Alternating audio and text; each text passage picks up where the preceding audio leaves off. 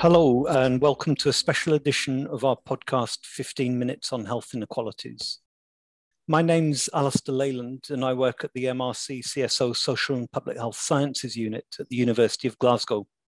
And with me today are my colleagues Linsay Gray, Anna Pearce, and Ruth Dundas. These podcasts are designed to showcase some of the work of the Inequalities in Health research program. We started off envisioning our typical listener as the busy multitasking professional who might be able to catch up with some cutting edge research into health inequalities while exercising or commuting. But the move to working from home makes them the ideal soundtrack to accompany home working, or something to fall asleep to if you prefer. Our first podcasts were released this time last year during European Public Health Week, and we thought this year's Leaving No One Behind Day would be a great opportunity to mark that. So today we've got a special show looking back at the podcasts we've made over the past year and looking forward to some of the research that we'll be bringing you over the next 12 months. So, starting with the previous podcasts and considering the ones focused on COVID, when we heard from Ruth about her work on mortality from social determinants relative to COVID 19, that contextualised clearly the societal imbalances which result in vastly higher levels of deaths among the poorer groups in society, and the general indifference with which this has been met by successive UK governments over almost half a century. The compounding of this injustice is highlighted when we heard from Vittal Katikireddi about the disproportionate impact of COVID 19 on those same groups. The once in a century global pandemic we've, we have experienced has hit the poorest hardest not only as a direct consequence of the virus, but also the government response in terms of the consequences of the necessary mitigation actions. Yes, they were both really sobering pieces. And looking to the positives, I think the pandemic has presented us with opportunities to highlight the huge burden of health inequalities, and both pieces of work were really doing that. And in terms of other opportunities from the pandemic, it does feel like because the pandemic and lockdown is something that has affected everyone to some degree, that there's somehow more discussion among the public and politicians about how the social determinants affect health and lead to inequalities. So, for example, shared sympathy of people who are living in high rise flats or in areas with little green space during lockdown, or those who are facing job uncertainty for anyone interested in picking up that momentum and having conversations with the public about health inequalities, do take a look at our unit's COVID 19 Conversation Starter web tool. This was made by some of SPHSU's fantastic researchers and our fabulous knowledge team. You can find that tool on the public engagement section of our website, and we'll also provide a link with the podcast notes. Yeah, we've had a couple of really interesting podcasts about health inequalities in the early years. Mirjam Allik and Denise Brown gave us some insights into their work, looking at the health of care experienced children in Scotland. We're talking about a reasonably large group here. There are about 14,000 children in care in Scotland, and they seem to be at risk of a number of adverse health outcomes, although these risks are certainly understudied. This is a population the Scottish government has a lot of interest in. Um, that the Scottish focus of that research was in contrast to the work that Anna told us about regarding her report for WHO Europe on inequalities in child health across Europe. This looked at the existing evidence around reducing inequalities from birth to the teenage years. And Anna makes a really good case for intervening at this stage of the life course. Yeah, Anna's report, as you said, Alastair, uh, to the WHO, it was part of this wider initiative from the WHO, which was it's aiming to move the sort of policy and political focus from describing the problem of health inequalities through capturing progress made right through to enabling action. And during the podcast, Anna highlighted that there are many interventions that aim to address the multiple domains of the social determinants and it's these holistic interventions that have the most potential to reduce inequality. But she also noted that the evidence base is better for effectiveness on health, but less is known about the impact of policies that, and how they might vary across socioeconomic groups. In our chats with Andy Baxter and Mike Green, we really saw that well articulated findings from robustly conducted natural experiments um, can provide compelling bases for translation of evidence on policy across jurisdictions. Yeah, we certainly did. Um, for example, Andy's use of natural experiment methods showed that the UK's teenage pregnancy strategy had had very little impact on teenage pregnancy rates, which contradicted the initial impressions that you might have taken if you were only to look at trend data, which some of the very early evaluations were. But of course, that's not to say natural experiment study designs offer a single solution. So while in Mike's podcast, we heard a lot more positive news story in that tobacco control policies introduced in the UK in the mid 2000s probably did reduce youth smoking rates and inequalities.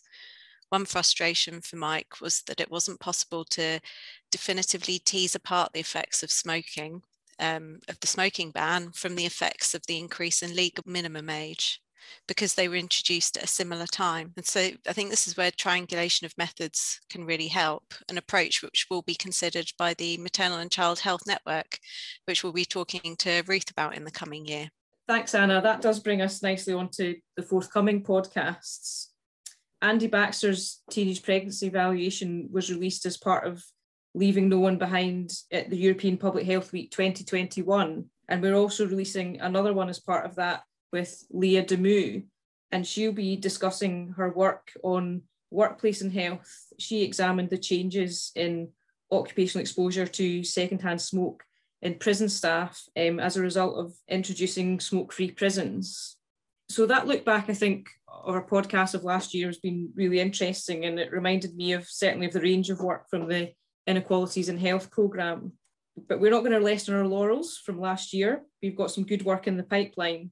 And the next part of this episode will give a flavour of what you can look forward to over the next year. So, who wants to start? Alastair? Linsay? What about your alcohol research?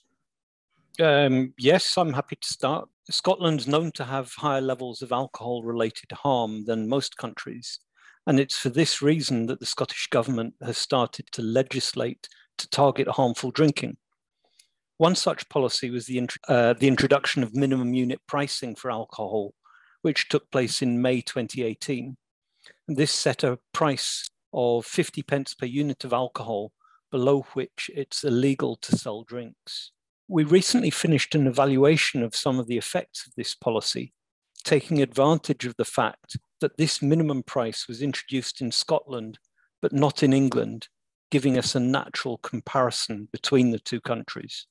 We covered specific aspects of the policy, such as whether an unintended consequence of increasing the price of alcohol might have been a change in the use of illicit drugs. Our results will be published in the next few months, so we'll be happy to talk about those. And Linsay, you've got our uh, research on alcohol coming out too. Sure, yeah. Um, so in a future podcast, I'll be discussing some work we carried out on reliability of alcohol consumption estimates and surveys. Um, it's the case that across many settings, surveys and other population sampled studies have experienced drops in levels of participation by those that are invited to take part. People that do participate are usually not the same as those who don't. Um, those who don't tend to be among the most disadvantaged economically and socially, and in terms of health. And this bias causes problems with the generalizability of the findings, meaning that they can be less reliable. The usual way of dealing with this is to apply some quite elementary weighting based approaches on a limited range of demographic characteristics, such as just age and sex.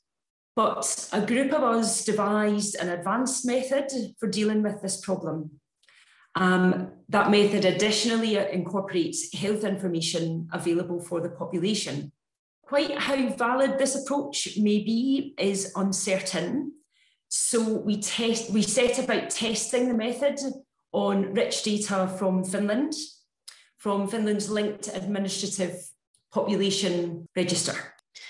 So looking forward to other interesting methods, we'll be speaking to Vittal Katikireddi about a newly funded European Research Council project in which he'll be developing a pan-European microsimulation model to understand the real and potential impacts of taxation and social security policies on population health and well-being.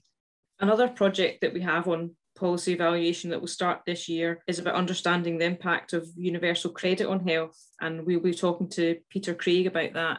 So it's maybe worth saying for listeners outside the UK that universal credit is a UK social security payment and is a relatively new way of managing and delivering social security. Thanks, Linsay. That was good to remind people. and that brings us on to the results of evaluations of welfare, welfare policies. One of the welfare policies we have evaluated is the Healthy Start vouchers. And that's a means tested voucher scheme for pregnant women and families with children under four. If they're in receipt of certain means tested benefits, then they're eligible for vouchers to be spent on milk, infant formula milk, fruit, and vegetables. And the aim of this study is to evaluate the Healthy Start voucher scheme in terms of the impact on health outcomes.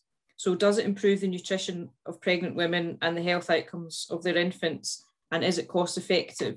So there are three parts to the evaluation. We've got a secondary analysis of two existing data sets. We've got an economic analysis to assess the cost effectiveness and a qualitative interview study of mothers. And we'll hopefully be able to discuss the project and the results in a future podcast. So the evaluations mentioned so far are focused on UK policies. Alastair and Ruth, you're also collaborating on evaluations of welfare policies in Brazil, I think, using a great administrative data resource. Can you tell us a bit more about it? Yes, this is a large project with multiple strands, including some policy evaluation. Working with colleagues in Brazil, we're evaluating two welfare policies Bolsa Familia, which is a conditional cash transfer providing a minimum income for families and Minha Casa Minha Vida, providing new low-cost housing. Ruth's also working on this and has been part of the team that have developed a small area deprivation index covering the whole of Brazil. Yeah, I can say a little bit about that just now. We do have, we will have a podcast about this, but you can have a sneak preview. So we use the Brazil census data to create this small area deprivation index for the whole of Brazil. Although there are small measure, small area measures already in use there for parts of Brazil, such as certain states or capital cities. And the countrywide measures that do exist um, are for much larger areas that vary from a population of a few hundred thousand to 12 million. So it's difficult to use these measures to really capture health inequalities in a more targeted way. And certainly the creation of it wasn't without challenges, and we'll cover some of those challenges in the podcast sure we'll all look forward to, to hearing that, Ruth. Um, so, as always, the, the focus of this podcast series is, is on inequalities. And so we'll be chatting with Paul Henry in another future podcast about his experience of using linked administrative data in Scotland to analyse socioeconomic inequalities in unintentional infant and childhood injuries the results of which threw up some unexpected findings. Ah, unexpected findings. Those are always the best type. We're also looking forward to talking to Emily Tweed, who's interested in the health of people experiencing multiple forms of social exclusion, namely homelessness, drug use, serious mental illness, and experience of the criminal justice system. Emily will be telling us about her systematic review and how this links into the work that she's planning in the future. So I think that's about it for now. We've covered a real range of interesting health inequalities topics in this podcast. Yes, I think we could have talked for a lot longer, but I'm afraid that's the end of our time. Uh, you can find more information about us and our program of, of research in the episode notes. If you're interested in hearing about any of the research that we have coming up, then please subscribe to the 15 Minutes on Health Inequalities podcasts. Thank you for listening and goodbye.